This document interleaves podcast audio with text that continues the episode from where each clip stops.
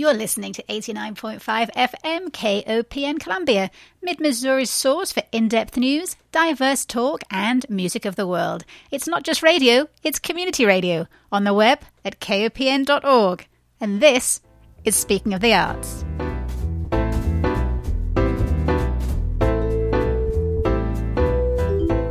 Good morning and welcome to Speaking of the Arts, Mid Missouri's only weekly art show. My name is Diana Moxon. Slowly, slowly, parts of the world are beginning to poke their heads above the parapet of the new normal to see what might lie ahead. But for many of us, everything still feels too uncertain to be fully out and about. We might venture a toe out, but it feels too risky, not only for our own health, but also for those we care for and care about. Some of our arts venues are eyeing early June as a time when they can test the waters, but others will likely stay shuttered longer. The outpouring of online offerings continues unabated, from the new virtual floral exhibit at the Columbia Art League to organisations like London's National Theatre's live programme. There continues to be more available to us from our sofas than ever before. For this week's show, we're going to stop off at some of our regular haunts and take in a couple of new destinations. So if your bike helmets are all strapped on, let's head off. We'll start today's tour on Hitt Street at Ragtag Cinema and find out about their plans to reopen, plus what is new in the virtual screening world with its director, Barbie Banks. Hello, Barbie. Hello. So, this week we cross another milestone of our new normal with the lifting of opening restrictions on, amongst other things, cinemas. And I'm guessing you have been in a slew of meetings with your staff and board to work out how to keep everybody safe and comfortable. Tell me about your reopening plans. So, the health department has been extremely helpful in meeting with us and talking us through all the things that we should be doing and can be doing to make it safe. And so we have to submit a proposal this week to the city and they will hopefully approve it so we can open in early June. And so, you know, it's going to look a little different in Ragtag. We have plexiglass up on our beautiful box office, which is a piece of art that now has plexiglass on it. um, and then some more hand sanitizer, a few more signs reminding you to wash your hands, and then also a little bit different procedure. So there's less contact with our staff and our patrons, not ripping your tickets. And, and then we're also going to try something new where you can rent our theater out to watch our movies with your selected group of friends. So if you're still a little weary of spending two hours in a room with people you don't know, who you don't know how they've been social distancing during this time, you can rent the theater and watch the movie with the people you select and the people you know are safe in your world. Presumably, that's not during regular cinema hours, is it kind of during the daytime? It will be during regular cinema hours. So we have two screens, and we're going to be um, having a little bit less number of films. And so our big screen will be open to the public, and our small screen will be open for private rentals with your groups. And how many people can be in Little Ragtag? We think safely you could have 20 in there and still maintain a little distance. But, you know, if you have 25 friends that you've been cohabitating with, you could bring in up to 25 and we would feel safe with that. And it's going to be $250 to rent it or 200 if you're a member with us. And so you can get your group of friends to pitch in and and rent it. 20 people still sounds like a lot compared to what most of us are comfortable with.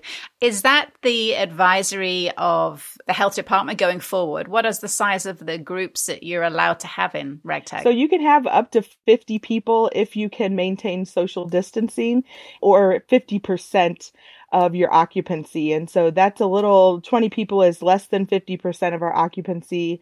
That still allows for you to have a little distance between each other and spreading out. But my guess is the people who are going to rent it have already been cohabitating with each other or have broke some of those social distancing rules with one another.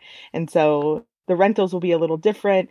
With our big theater, normally it holds 138 people, and we're only going to be able to fit about 35 in there with social distancing. So that's a lot less than our 50% occupancy, but it does allow for six feet in between everybody, which is what they're still recommending.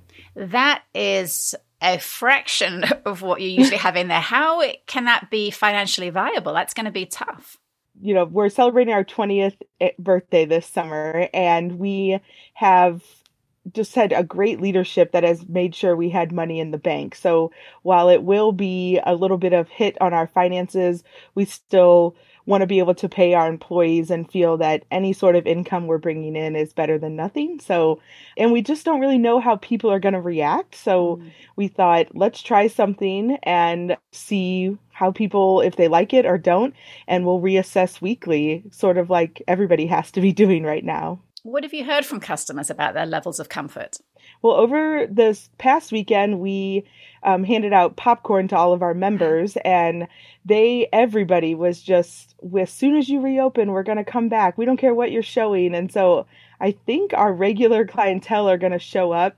I'm a little, I don't think we're going to see new patrons for a while. There's no new releases coming out, so we'll be showing retrospective films and I think we're going to see our regulars who support us through their memberships and with, you know, just because they love us. And so I think we're going to sell out most of those screenings that we do. I think the rentals will be a little rarer just because it's a new concept. But I think with only allowing 35 people in our theater, we're going to see those sell out pretty quickly.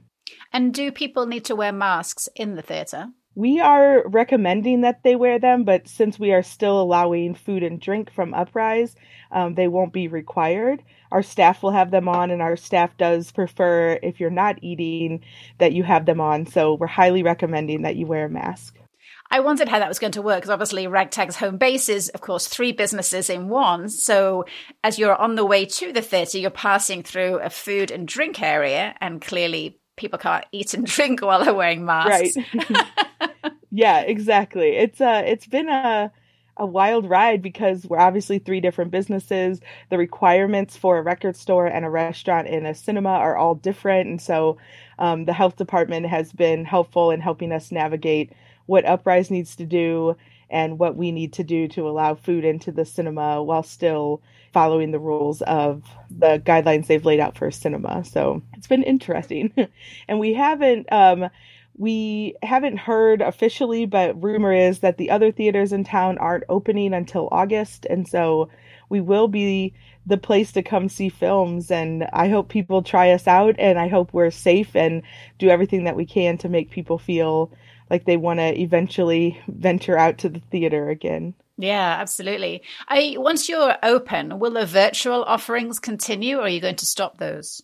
We're going to keep them at least through June because we do we do believe that June will still be a slim month with people coming into the theater. And then starting in July, we will offer them after it's played in our theater. So we w- we're calling it duplex programming where a film will do a run in our theater and then um, go to the virtual cinema so people who don't have time or don't feel comfortable coming out still have an opportunity to see some of the art house films. Have the virtual movies been a financial, not necessarily a boon, but have they helped you financially over the last couple of months? They have. I mean, it's been our only source of income outside of donations from people, and it's been a real help. And we've seen people from all over the country purchasing them, which is pretty great. You know, people who used to live in Columbia that want to still support Ragtag. And so that's been kind of fun. We get a report that shows where they've been purchased and um, at the end of its run. And so it's, you know, the farthest away so far has been in China. Somebody rented one. So, wow, that's amazing. Um, so this week you have a new movie out called Nothing Fancy, which I'm again really excited to see. Tell us about Nothing Fancy. So I was not very familiar with this film until we decided to get it, but it's about Diana Kennedy, and she is a British woman who has made a living of studying food, the food of Mexico. And so she, you know, there's kind of this fine line of is it appropriation? But I think um, when we've been reading about it, she does a good job of showing where the food comes from, why it's important to the regions that she has chosen. And it's just a, it's a wild ride to see this. She's five foot tall and I think 97 years old at this point. And so she is a fireball of uh, wit and she's funny and she enjoys cooking and she takes you along that ride. So I'm excited for people to see it. A couple other theaters opened it last week and it's been getting rave reviews and people are just really enjoying it. And it's a first time film by a director named Elizabeth Carroll, which I always really enjoy when we have first time filmmakers just to, to hear a new name out there and see what they're going to do later in their career. She is fascinating. I didn't know her either. She says that often she's referred to as the Julia Child of Mexico, but she prefers the title the Mick Jagger of Mexican cuisine. Yes. That's great. she sounds amazing. She did say in one interview I read with her that she had had a team of documentarians and I don't know if it's this team, but she says they lied about her, about both the topic and the eventual paycheck. But so I don't know whether it was another team of documentarians or, or whether she seems pretty complicit in this one because obviously it's all about her and she's featured all the way through. Yes. I think it was another one because I was reading an article last night about the relationship between her and the filmmaker Elizabeth and how yeah, there was like uh, several months of trust building and Elizabeth cooking with her mm-hmm. to, uh, you know, show that she was going to be this the right person to tell her story. And so I'm excited to see it. I haven't yet watched it, but it's on my list for this coming, you know, weekend to to watch this film. And I'm a huge fan of Food Network and Create TV and watching old Julia Child episodes. And so I'm kind of excited to see a new version of her in this film. And does Hilma af Klint, does that continue this weekend? Yes, it will continue. Um, it was a huge success over the weekend. I think people are just craving some new content. And so um, it will stick around for at least another week. And the other films that are leaving, they actually end today on Friday. Um, you can rent them and keep them in your inbox for up to three days. So if you missed 14 or Alice or Capital in the 21st Century, you can rent them one more time and save them for over the weekend. Perfect. Great to know. Barbie, thank you as always. Let's check back in again next week and see how things yeah. are going. Excellent. Thank you. Bye, Barbie. Back on our bikes again, and our next stop is Tryps Children's Theatre to chat with its director, Jill Womack. Like every other arts organisation, Tryps has had to reinvent its summer programming, but Jill is a sort of arts innovator who will always see the silver lining. Hello, Jill Womack. Hello. It is lovely to have you back on Speaking of the Arts. Have you been learning to pivot in ways you thought only a ballerina could pivot over the last few weeks? Pivot? Pivot is my new favorite word. I, I hadn't really thought of pivoting except a pivot step for many years, but now I, yeah, understand it fully, completely, whole body experience. Yep. I wonder if pivot is going to be one of those words going forward that everybody hates, like moist. people, Ugh, just, people just don't like, even. I know the word pivot is going to just remind us of this time when everything was topsy turvy and we didn't know how to get through it. So, for a lot of children, and of course adults too, acting isn't only a pastime, but it is an absolute passion and a need. And all these cancellations, I'm sure for a lot of children, feel at some level like a theft of their time. What kind of conversations have you had with your TRYPS students over the past couple of months? I think they're really conflicted. What's so interesting to me is what they are now appreciating that they didn't before. You know, that the appreciation for connecting with friends, the appreciation for group gatherings, the appreciation for time spent in rehearsal or in extracurricular activities that suddenly they are saying, Oh, I, I really took that for granted. I'm not going to take that for granted anymore. And it's really lovely when we zoom in with our casts and with our classes of spending time, just a little time at the top of class and saying, How are you doing? You know, and they're all um, the Tryps kids are so resourceful. and they're making TikTok videos and heaven knows what else. So they're uh, they don't seem to be at a loss for creative activity, but um, they really miss that time to connect and be together. And how does it work on Zoom? I mean, you've got a lot of delays, you've got little internet blips, you've got different kind of sounds and different mm-hmm. backgrounds. Mm-hmm. How are you able to, you know, I guess you've not done a production, but how has been how has it been bringing all that together? are tweaking together a little show. I every week I meet with a national consortium of TYA leaders and artistic directors and we are all talking about there's one company that's doing, they've gotten a license to do their entire production of Frozen online. Wow. And they're recording it through Zoom. And I'm thinking, oh my word, you all are amazing. So we are doing, uh, we'll record because there's a record on the uh, Zoom feature, but we've got kids who are submitting videos to us of um, just doing their singing or just doing their acting or just doing their choreo, and then we are able to splice them all together and layer the the pieces together. Not me, of course.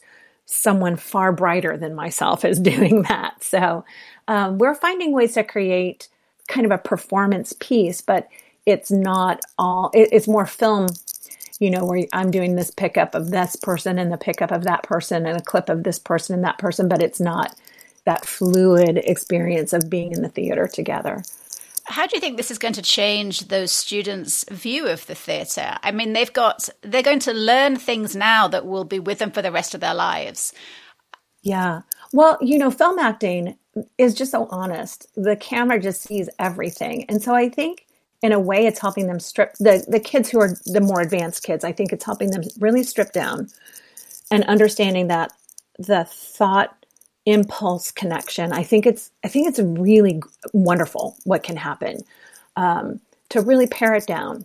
Here's what I'm thinking. Here's what I'm feeling. Here's what I'm wanting, and asking those basic actor questions and then being able to really see it. I mean, that's what you can't see in the theater. You can't see, oh, that's the choice I made, or oh, I can't tell what choice I made.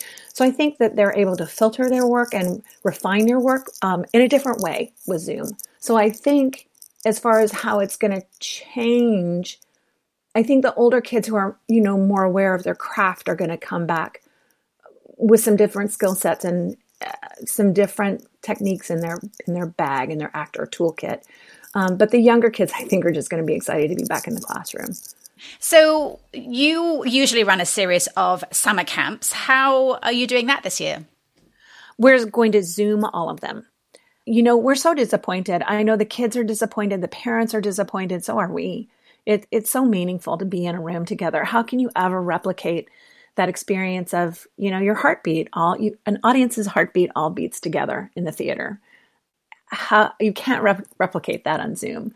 Uh, so I know, I know that I, I really hear the kids and I hear the parents say, "Why can't it be in person?" And that heartbreak is it sits with us as well. But it's so wonderful, as I said, to be able to just keep connecting in a meaningful way, in a creative way with our students. So we are delivering everything online through Zoom. But the, there's some great silver linings to this. Mm-hmm. We are able to hire some of our favorite teachers who don't live in Columbia, Missouri anymore.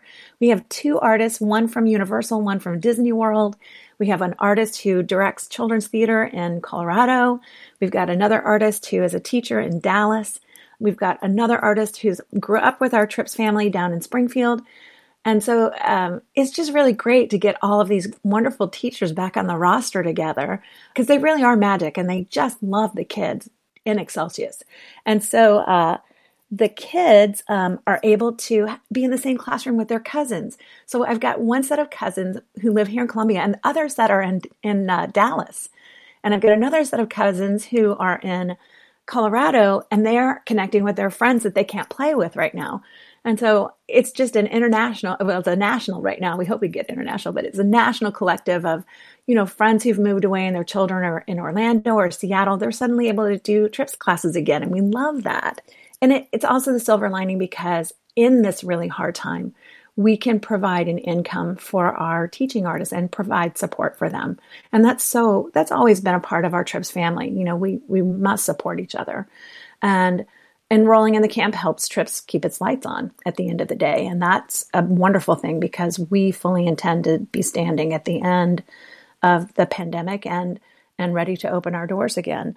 So the, we just keep looking at these great silver linings. And as we look at the structure of the camp, the kids will be on Zoom in the morning from 10 to 12, and then we'll take a break. They go off Zoom, they can eat and have lunch and just take a break.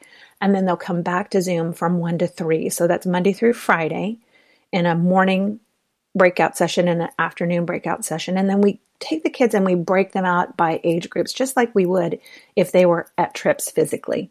And then every 30 minutes, we rotate a new teacher and a new content. So they may get craft making for 30 minutes and then singing for 30 minutes and dancing for 30 minutes. and they really can change it up and and that way it's not so taxing just being attached to the screen you know get away from the screen and let's dance together get away from the screen and let's move together or make a craft together so i think that way it's really interactive and engaging and I know so many people worry about the kids just being fixated on the screen, but I think it we're able to back away and, and really integrate mind, body, emotions, all of that in these little breakout sessions. And then the kids at the end of the week, we can't do a, a big show for family and parents and friends. And so we're making music videos and we're making, um, we're, we're recording on the Zoom screens their, their acting skits. And, you know, it, I think is still very meaningful and a wonderful way to stay connected with each other and stay focused on something really positive instead of the harder parts of, of being isolated and shelter at home. Is there a limit to how many students can enroll for each week's camp? We're trying to keep each Zoom group down to about 12 students so that teachers really can focus on the screen and give individual time and really, you know, scan the screen. It makes just like a classroom. I can scan the screen and I can see everybody, which is not much different than being in person. So, yeah, we're trying to keep it about 10. So it would be, if it was fully enrolled, it would be about 48. And do you still have space available? We do. Our Descendants camp is full right now. That's our first theme. So we'll take the wonderful Descendants um, movie collection and we've written original scripts based on those characters. And the kids, that's what the kids will work on. And then we take themes that are familiar to them. So if I'm not familiar to theater, I'm familiar with this theme. And therefore, I, I can come into the, the Zoom camp with a more ready willingness to risk. And so we've taken Trolls and Onward and Sonic the Hedgehog for, for June. And then, uh, oddly enough, our theme was sci fi summer, which seems wildly appropriate right now. right. Uh, so the July camps are Star Wars and Kim Possible and Artemis Fowl, which is a wonderful book series that's now becoming a film that will be released soon, and then Spider Verse, which this that's a great animated film, and then in August we'll be doing Captain Marvel and Minions. So the themes I think give the kids a, a nice comfort level coming in, and they can sign up for that at Tryps. Yep, you can jump online if you want an enrollment information at our website, which is www.trypskids, T-R-Y-P-S kids, uh, .com and then just scroll down under classes to camps and it'll give you information. And then we're enrolling everybody through a platform called Ticket Leap because I'm not ever sure I can actually get into the office. Perfect. Okay, trypskids.com to sign up for classes. Yes. Jill, thank you so much for checking in with us and uh, let's stay in touch over the summer as we find Absolutely. out how things progress. I love it. Thank you so much, Diana. Thanks, Jill. From Tryps, we're heading to 9th Street to the glorious Missouri Theatre Building, where its development director, Monica Palmer, is waiting for us with a nice cool gin and tonic, and, I hope, another chance to get to know a female composer. Good morning, Monica. Good morning. How are you? Oh, you know, it's always fun recording Speaking of the Arts. I get to listen to all my friends, and, you know, always, always, always, I learn something from everybody. And that is just so exciting every week. When we're planning our interviews and I'm talking to everybody and they're going to tell me what they're talking about, inevitably I go off down research rabbit holes and I think, wow, I had no idea about any of this. So it's just such a fantastic education for me every week. So Thank you. Well, you know, and I think that you're very humble. So you may not agree with what I'm about to say, but you, you not only are, are curious and, and researching and learning, but you are also uh, inspiring the arts organizations in your community. I know I speak for the Missouri Symphony, but also I think other arts organizations are just inspired by your interest and your curiosity. And I think sometimes the best way to change hearts and minds is not to go on a diatribe or try to teach or educate people about the arts, but to ask a question. And you asked me a question a couple weeks ago when we first chatted about Barbara Strozzi and you said, why? Uh, isn't she as popular as Mozart or Beethoven or any of those dusty old white men composers? And it, you know, it just, it stuck in my head. And I started thinking about female composers and other marginalized artists in the music industry. I mean, we're, we're still struggling, uh, with this, this idea of representation and, and, and, you know, little girls being able to look out at the, you know, the orchestra and see an equal balance of men and women as performers. But also, you know, when we think of composer, what's the first thing that pops into your mind? You think of an old dead white guy, right? Right. but there are a lot more uh, people, artists, who have been and who are composing music. And so I wanted to shake things up a little bit this week and do what I think, because you asked, how do we prevent this from from happening, or how do we get these gals like Barbara Strozzi, you know, and Clara Schumann, and and and into the the current conversation? And you know what? I don't know that that's ever going to be a realistic goal of equaling the fame of female composers of yesterday with the male composers of yesterday. But what we can do is start where we are, use what we have, and learn from the past. So if we start talking about contemporary female composers right now, then yeah. we've got a good chance of raising some awareness. And there are so many. Yes. Yeah. And you've got another question here, and that is, what is music intended to do? What, what are we supposed to take from this particular art form? And I think one thing in times like this, uh, that music can do is help us process things that go beyond language, that go beyond something that, that we can understand in a institutionalized or, or, you know, rational way. It has to be visceral. It has to affect you deeply. And I think that that's what composers have always been doing. But I think now, you know, contemporary composers, there's a lot of stuff that we can't process in a rational way. It has to be felt and it has to be understood deeply and profoundly. So I want to introduce you to a new composer this week. She's not new. She's, uh, she's been around for a while. Um, her name is Nkeiru Okoye and she's an exciting voice in symphonic contemporary classical repertoire. Her music is notable for its accessible style. It's, it's so appealing. I, audiences just love it. Uh, she combines contemporary classical, African American, popular music, and West African influences. It's all kind of mixed up in there. But she asked an amazing question, going back to this idea of, you know, prompting change by asking the right question. She was in an interview and she asked the question, isn't it interesting that the top piece that you think of as a black opera is by Gershwin. Mm.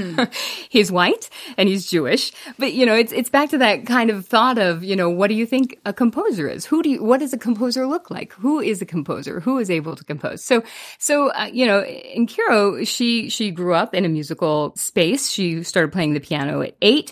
She started writing music at 13. So she knew early on that this was her calling, if you will. Uh, she was in New York, but um, her mom was African American and her dad was Nigerian. So she spent part of her time in the States, part of her time in Nigeria. So she kind of got different influences, cultural influences that, that show up in her music and in her studies. You know, she, she really challenged herself to be the voice of the unheard and the, the marginalized. And she's had pieces commissioned by orchestras all over. And one of her most famous works in 2014 is her Harriet Tubman, When I Crossed That Line to Freedom. It is an opera and it was premiered by American Opera Projects. And it really, it examines the life of uh, enslaved Africans living in plantations in the South.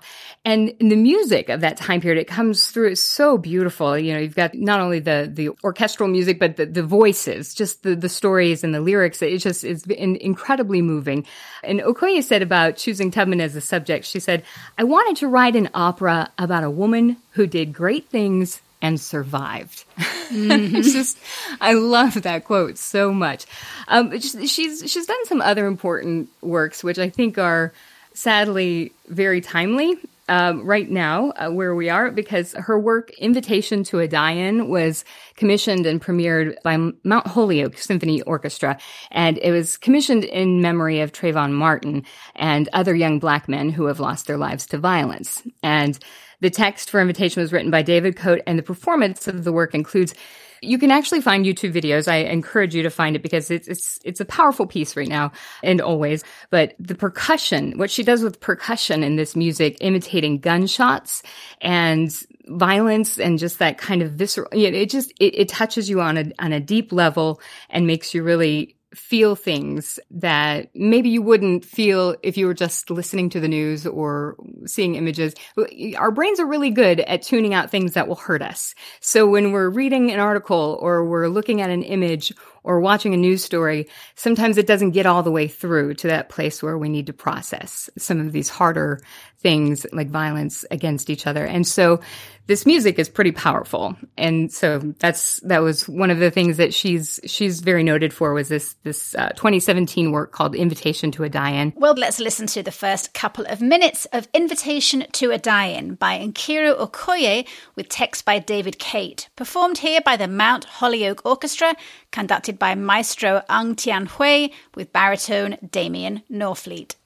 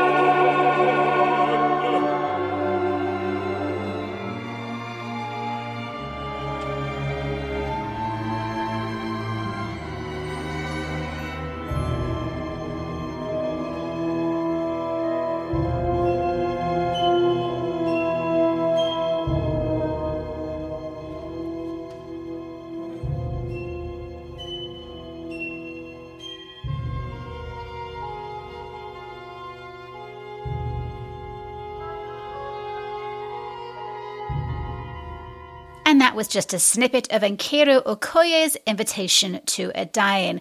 Tell us a little bit more about her other works, Monica. For the 250th anniversary of the founding of Charlotte, North Carolina, she was commissioned by the Charlotte Symphony Orchestra to write an orchestral work to commem- commemorate the city's history. And so it was a residency. So she actually moved there and they said, okay, so we want you to live here. We want you to get to know Charlotte feel it, taste it, you know, go to the restaurants, meet the people. And they, they gave her a list of people to interview. And they weren't just museum curates or uh, professors at the university. They were from all walks of life, from all different sections, cultural sections. And so she got to really hear the voices of Charlotte and she put them together. So she scrapbooks, she digitally scrapbooks before she starts composing. And um, so she put together all of these influences and images of Charlotte and what she got to learn while she was there during this residency.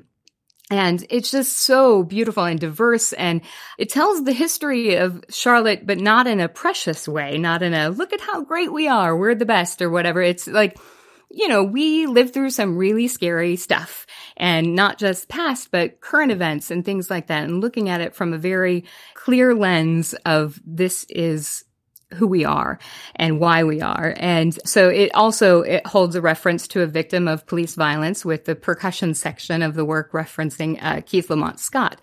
So again, very powerful stuff. I, I, think the piece is only 12 minutes long, but it, you know, it, I think this showcases what contemporary symphonic music is capable of doing. And I think, you know, in some respects, the classical music of yesterday and the symphonic music of yesterday that we often associate with the idea of classical music, it was maybe doing that for their time, but maybe part of that feeling of we can't really reach that or we can't access it is because it doesn't speak to us living lives right now in 2020.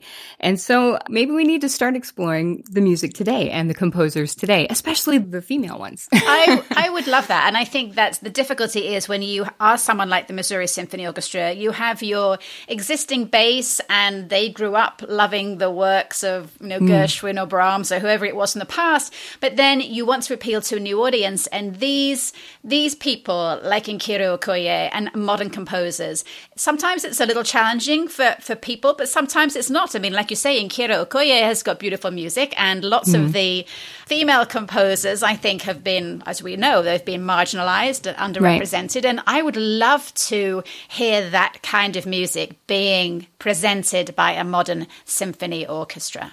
Absolutely. And you know, there's there's beauty in upholding traditions and honoring where you've come from. There is beauty in that, you know, and I love the fact that those musical pieces and experiences that the older generations expect from an organization like the Missouri Symphony, you know, it's great to offer them that safe space when so much of our world is changing so rapidly and, mm-hmm. you know, at least this one thing is familiar to them.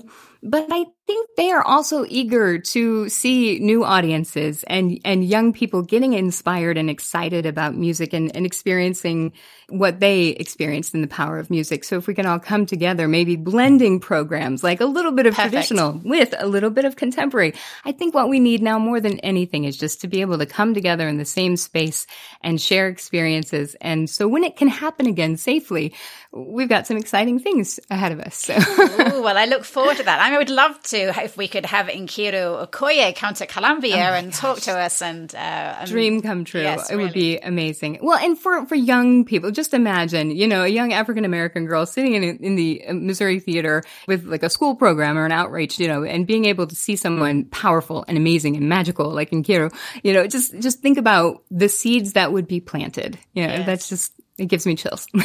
well, well, make that happen, Monica. I will. Okay. and and that is us out of time. Once again monica thank you so much. I love hearing about female composers. It just fills my heart with joy every week. I'm so glad. We'll chat again next week. Thank you monica. Okay sounds good. Bye-bye. We might as well leave our bikes at the Missouri Theatre as it's only a short stroll up the road to our next visit today. Skylark Bookshop and its owner, Alex George.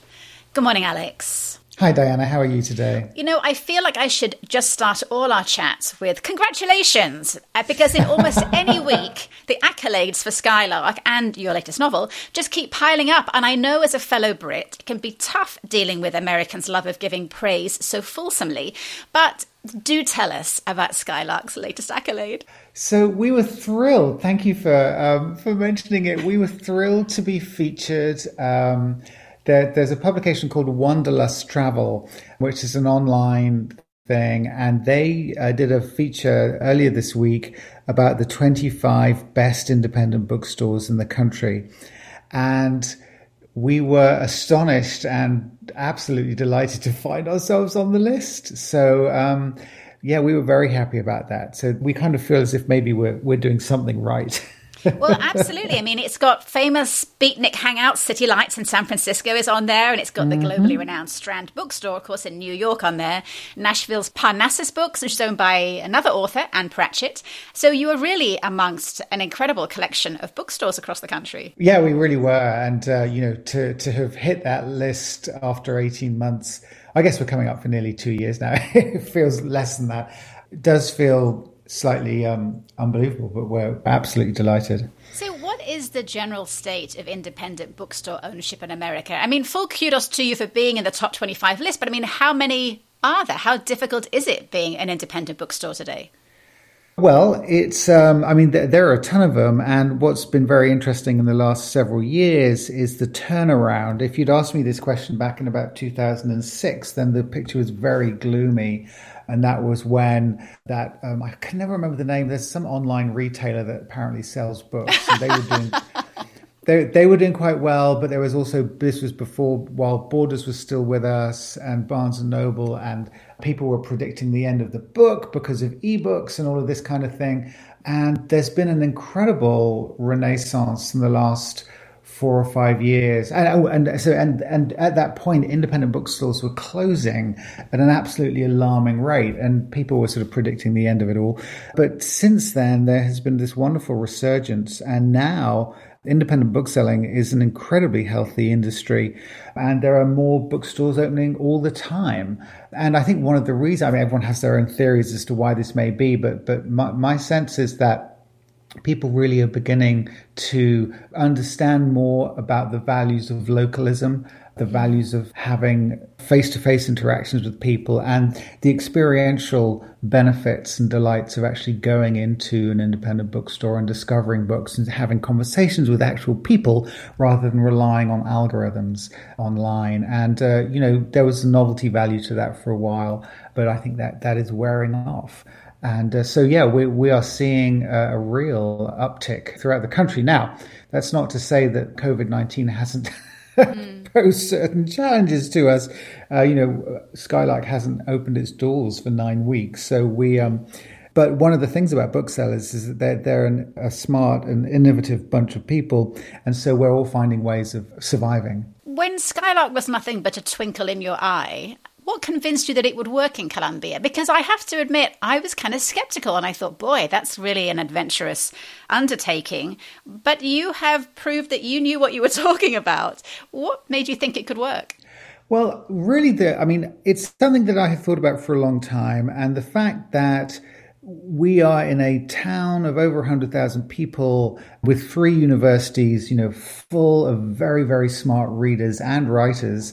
And there wasn't an independent bookstore that sold new books. Obviously, we've got Yellow Dog and, you know, where we, we love Joe and we're friends with him and as well as his neighbors. Uh, and then there's Barnes and Noble out in the mall. But the fact that there wasn't anything else was, was staggering in a way. And so it seemed that there was just a gap in the market. And then allied to that was the response that we had received from putting on the first, I guess the first two or three, I lose count after a while, book festivals, the Unbound Book Festival. And the community was so generous and so supportive of that effort. That was really what made me think, oh well, I think maybe maybe we could do this. Well, you have done it with wonderful aplomb, as you do everything, and so congratulations again on, on well, the on the accolade.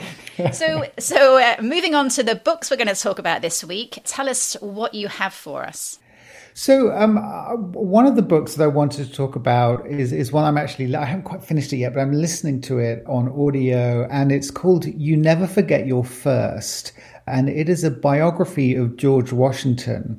And one of the interesting things about this book is the author is called Alexis Coe, and she is the first woman to have written a biography of Washington in decades. And it's been fascinating to listen to her, in addition to telling the story of Washington's life, to listen, listen to her to talk about that as well. And she does um, very much this entire book, she's sort of drawing this sort of distinction between her way of looking at things and everybody else's. And she, she talks about some of the, the grand old men of the sort of biographers who have, who have written these eight, 900 page biographies in the past of Washington, and she is very funny. She refers to them as the thigh men because they're all obsessed with Washington's physical attributes, the way that he was able to stay on a horse. Um, and so, what she does is, in contradistinction to all of that, she talks about other things. And so there's less there's less talk about, for example, getting into the nitty gritty of the minutiae of the battles of the uh, War of Independence, and she talks more about what he did with spies. It's very very interesting, and certainly presents a different kind of a view to the generally acknowledged hero worship that goes on. And she asks some very awkward and interesting questions, and particularly about his um, ownership of slaves, which mm. he was very reluctant to give up at any point. And in fact, only on his death were his slaves freed. And she doesn't she doesn't turn away from the sort of hypocrisy of all of that and some of the more difficult the more difficult questions. And one of the interesting things about this book, which is again different from the others, is that most biographies and particularly presidential biographies are rather heavy, formal, plodding things. And this is not. Uh, it's uh, it's much much shorter than most biographies. I think it's 304 pages long as opposed to seven or eight hundred pages, and it's very breezy. It really reads like a novel. But that is not to say that it's not full of useful information and interesting stories. So, highly recommended, uh, and just a very different take on Washington. And if you're the sort of person who maybe has always thought, oh, I should read more history, but never quite sure where to start, this would be a really excellent entry point. Perfect. And then we have a novel called The Women in Black, which just at a cursory glance reminds me of Are You Being Served, which was a British 1970s sitcom. I don't know if Americans ever watched it. It is absolutely Are You Being Served? And you and I are probably the only two people in Columbia who would get that reference. So I wasn't going to mention it, but yes, yes, it is. So it's written by Madeleine. Madeleine St. John, and it was actually written probably about 30 years ago now. And it tells the story of three women who work in the dress department of a Sydney department store. Now, I'll be honest, it's not my usual sort of thing. But there is a there's a, a, line on the front by Hilary Mantel, who of course author of Wolf Hall uh, and that trilogy, and she says this is the book I most often give as a gift to cheer people up.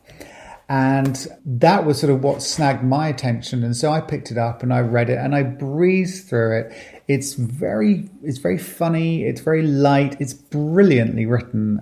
And it's just super fun. I mean, you know, Sydney in the 50s, hmm, it's it's a little, as I say, a little of my usual thing, but I really enjoyed it, and it's a, it's a nice diversion. And again, you know, in these times, um, I don't know, maybe Australia in the 1950s isn't the worst place to be. So that comes uh, highly recommended as well. It's a nice quick read. And Madeleine St. John died back in 2006, but she was the first Australian woman to be shortlisted for the Booker Prize, which is a, literary prize I always follow every year. It wasn't for this book, it was for a different book that she wrote. And she only started writing when she was in her 50s, which is always nice to hear that you can rediscover yourself. And then the final book you have is a children's book for us today. Yes, and I've and I've never sort of talked about children's books, but you know, thinking about people at home with their kids and what on earth do we do with them all? Then this is a this is a wonderful book called My Busy Day, and it is there are there are zero words in this book. It's just uh, it's a board book, and it's page after page of quite detailed illustrations, and it's wonderful to sit down with small kids, so between two and five and there's a lot of detail on every page, and there are recurring characters who show up page after page. And it's a wonderful way in which you can, um, if you're very small, you can just place it. It's almost like Where's Waldo, and you can spot the various characters on each page.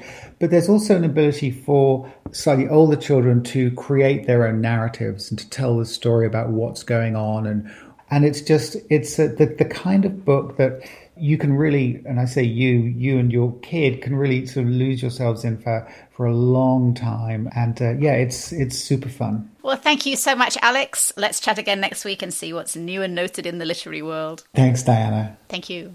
Our last stop today is with Jennifer and John Hemphill. Jennifer is the assistant professor and musical theatre programme chair and distinguished faculty honoree at Stephens College. You might have seen her reprising her Broadway role in last fall's production of Mamma Mia at Stephens Macklanburg Theatre. Her husband John Hemphill is also an actor and moved to Columbia just a couple of months ago when the touring production of Dear Evan Hansen he was in came to an abrupt stop. Well, hello, Jennifer and John Hemphill. Hello. Hello. Now, it is a delight to have you on the show for the first time. I know you both have a, a, storied background as actors on Broadway and films too, and television. In your case, John, I know. And, and Jennifer, mm-hmm. you've been here for the best part of a year. And John, I guess you've been here only full time since coronavirus closed down That's Broadway right. and all the touring productions. Now, Jennifer, obviously, like everywhere else in the world, here in Columbia, all our theatre productions went from postponed to cancelled in a couple of weeks. And for Stephens, you lost the whole rest of your season, including the Stephens Summer Okoboji program. Um, and you had to decide what to do with the Summer Performing Arts Institute. So, talk a little bit about how you managed to navigate this constantly changing scenario. Absolutely. You know, it was really all hands on deck. We knew we had to work expeditiously uh, and efficiently what we did with the Summer of Performing Arts Institute is, is we did, in fact, make it virtual. Uh, it's not online. It is online, but it's actually virtual and it's synchronized. So the students are taking the same courses that they would have with master teachers from across the United States. And they are live with these instructors daily two and a half hours in the morning, two and a half hours in the afternoon. And so far, so good. It's really working out much better than I think even I anticipated, which is wonderful. And then the students who were to go to Okoboji were given two options basically. They could defer Okoboji or they could work with outside directors who would have been at Okoboji and an outside musical director and they can put together a one person cabaret style show, which we think is an amazing opportunity. We hope that some of them will consider entering these shows in fringe festivals and possibly being able to use them, you know, to, to garner momentum in between jobs when they move to these, um, you know, more major metropolitan areas. So we're excited about the options that we came up with, and we're excited that we were able to implement them in, in short order. And are the public able to view any of these, either the cabaret shorts or the Summer Performing Arts Institute's performances? You know, at present, the answer is, is no. The Summer Performing Arts Institute is really process based, and we were not planning on having any performances anyway, so that the students could really work to sharpen and hone their craft, and so that it wasn't um, pending a, a performance. The one person shows will likely be presented live at some point when we come back to campus. And at that point in time, yes, I, I, think that we, we would anticipate having an audience. If the, you know, the climate permits that, the students will be videoing them. At this point in time, I don't believe that there's a plan to release it virtually, but I do hope that, that we can have some attendance, audience attendance when the students perform these shows live. John, you were on tour with Dear Evan Hansen when all of this mm-hmm. went down. I'm curious about the timeline of the touring schedule collapsing. Like, what was the process that you all went through be- between one minute having a whole season ahead of you and the next season being at home and, and sequestered? You know, it's it, it was such a bizarre time because we didn't have a timeline. It was so fast. Obviously, we we knew that there was a pandemic and we we were making adjustments on the road. We weren't doing stage door that had been canceled at the end. And there were a lot of things that uh, we were adjusting, but we didn't really have a concept that uh, this, that we would be sent home. We were in Salt Lake City on, um, it was March 12th, Thursday night. We basically got the call that that run was going to stop th- through the weekend. But there was all indication that we would continue to Omaha, the next city. Of course, that did not happen. And then every city after that was canceled. And now we're up, up to through Chicago right now, which is November 1st. And we're getting updates all the time. So it was really fast. It was, it was kind of abrupt and scary, but even though there was a lot of communication uh, with the actors and with the crew and everyone, but you know, our producers and the community, the Broadway community at large, both uh, in New York and on the tours, had to make some fast, difficult decisions. And they made the right decisions, obviously. So, but it was, it was odd and scary and all those things. And you actually took a red eye home. I did. I got out as soon as I could. I, I they said that we were we were uh, not continuing in Salt Lake City, and Jen was like, "John, get on a plane." Get on and a so, plane. and I and I did. Um, because I was going to hopefully be able to drive to Omaha from here, uh, but uh, like a, you know, we all know, it, that did not happen. So it was fast and furious. It's just the in my imagination the idea of all these actors all over the country, all on tour. I mean, all of those big Broadway shows. I mean, they they're out in the country somewhere. Suddenly, there's kind of this sound of tires screeching to a stop, and no one has anything to do any longer. Everything is over, and you're yeah. all trying to find your way home. I mean, just an, an, incredibly unprecedented time. Looking back on those key moments in March, I think the closure of Broadway on March the 12th was one of those shockwave moments when the virus got really real, really fast. What were your thoughts when that happened? Jennifer, you know, I, I, I sorry, it, it, I think I think I, I, paused there certainly because yeah. um, it was it, it, it, takes a lot to close down Broadway. Right. You know, that is something that, you know, both of us having worked in New York on Broadway, it is a big deal right. when a show is even a show is one show is just canceled right. for the night. So to see it shut down completely, I think it was uh, it's a big deal and, and it, yeah. to a lot of performers and, and crew and to everyone it's obviously it's our livelihood and right. so yeah. you know it's tricky too as we spy back you know looking at the amount of time it was closed um, after 9-11 you know it was very it was a very brief pause. And then also we had hurricane katrina in there. And i think there was maybe one one or two days blizzard canceled or blizzard sort. or something. You know but it's it's just so incredibly rare and and for it to be this extended amount of time and for the picture to be what it is going forward it's unfathomable. And you know our our whole network of friends is in New York. We're in communication with them often and um, it is a it is a difficult situation at best. What are your comfort levels? Obviously, New York theatres are small and compact, and the green rooms, I'm guessing, are as small and compact as the auditoria yes. are. How, how do you feel about going back into a green room with actors? I think it's going to have, we're going to have to have, first of all, we're going to have to all understand what the rules are, what what we need to do to keep each other safe. And I really do think there's going to have to be a lot of advancement in the actual containment of the virus and testing is going to have to be rampant. Uh, it's going to take a lot. It really is to, to get us back into the theater and then to get the audiences back into the theater.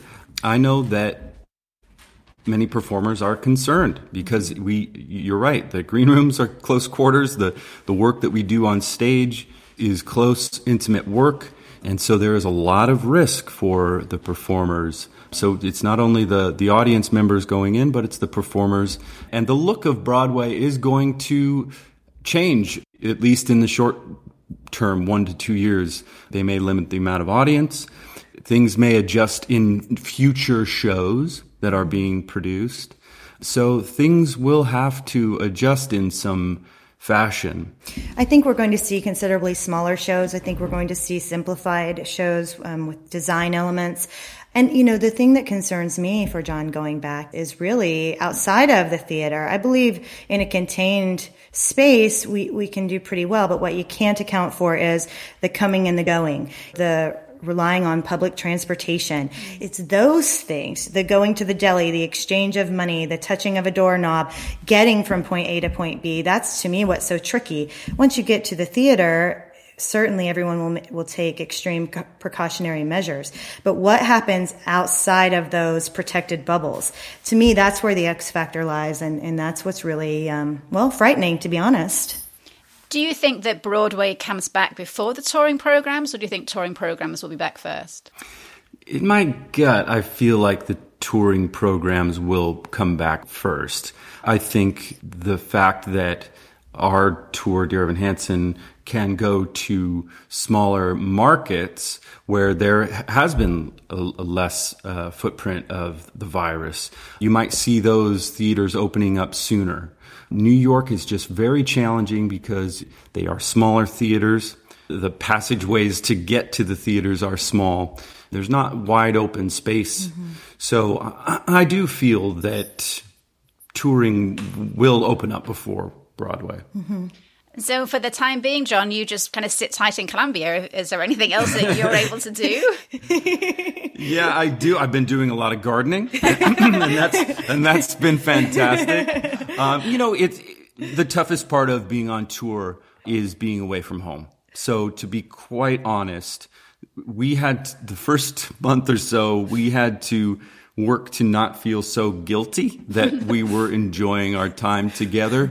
Uh, and and so so that has been a good part of the the very terrible situation yes. we are all in for us. We we had actually been apart for about 4 years. I mean, we'd seen each other but he was doing School of Rock on Broadway, so that w- that took up a few years, and then you know right into Dear, Dear Evan Hansen, and so you know, we've been ships passing in the night, you know, once a month or so for, for, a long time. so it, it is nice to be together, but, but certainly the situation is incredibly dire and, uh, in no way are we celebrating the situation, but we are celebrating being able to, to see each other. Well, I would love to have you both back on the show at some future point and talk more Great. about Broadway and your careers and what you know what brought you to this point. But for now, we are out of time. So, John Hemphill and Jennifer Hemphill, thank you so much, and we'll chat again soon. Thank Absolutely. you, Diana. pleasure. And once again, that is it for today's show. Thank you so much for listening. I'll be back next week with more news from the local art scene. Until then, stay safe and stay arty, Columbia.